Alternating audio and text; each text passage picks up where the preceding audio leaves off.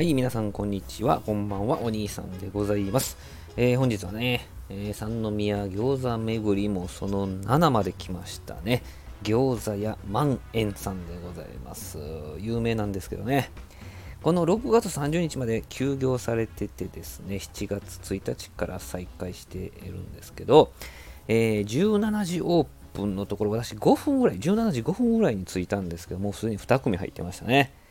で、17時半過ぎ、40分ぐらいだったかな、に出たんですけど、もうほぼ満席と。まあ、相変わらずのパワーでございます。はい。で、まあ、行ったことないんですけど、中国みたいな雰囲気してるんですよね、ここをね。はい。まあ、あの、まあ、どんな雰囲気か、どうしても餃子と、餃子をね、写真に撮っちゃうんで、その外観の雰囲気まで出せないんですけど、詳しくは概要欄から外観だけでも見てくださいまし。はい。で、その餃子なんですけど、まあ、写真はね、えー、水餃子来るまでにもう4つ食べてしもたんですね。ビールが進みまして。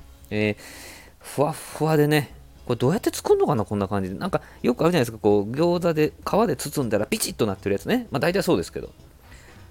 空洞あるんですよね。なんかふわふわでね。あの、もちろん手作りなんでしょうけどね。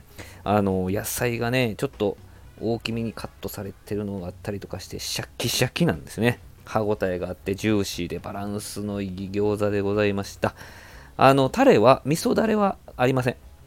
酢醤油ベースになるんですけど自分で作るパターンのお店でございましてね。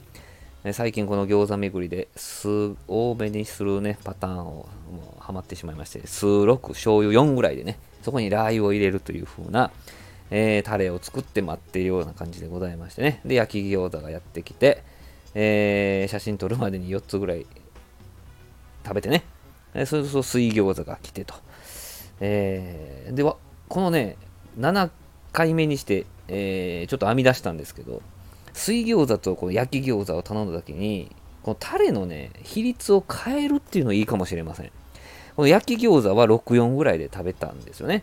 でもある程度こう減ってくるじゃないですか。そこに水餃子が来て、そのままじゃなくて、ちょっと醤油とラー油だけをね、酢はそのまま、醤油とラー油、コクをちょっと増やすような感じを増量してですね、残りの水餃子を食べるという方法を編み出しました。これもしかして、あんまやってないんじゃないかなと思って、えー、水餃子も美味しかったですけどね、えー、パコッといきましたね。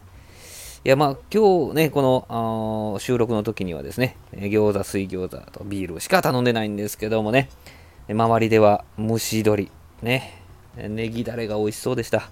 麻婆豆腐もね、美味しそうやったし、小籠包ものレタスチャー、レタスの乗ったチャーハンもね、今度ちょっと腰据えでしっかりね、えー、食べに行きたいと思うんですけれどもね、今日は、三宮餃子巡りその7ということで、餃子屋万円さんを紹介させていただきましたね。独特の雰囲気のある餃子の美味しい、まあそれ以外のね、中国料理のラインナップもすごく美味しそうでしたけど、ぜひね、えー、三宮の阪急 JR の南ですね、えー、先日ご紹介したテンソン降臨さんの近くでございますけどね、また概要欄に詳しくは載ってますので、えー、チェックしてみてください。どうもありがとうございました。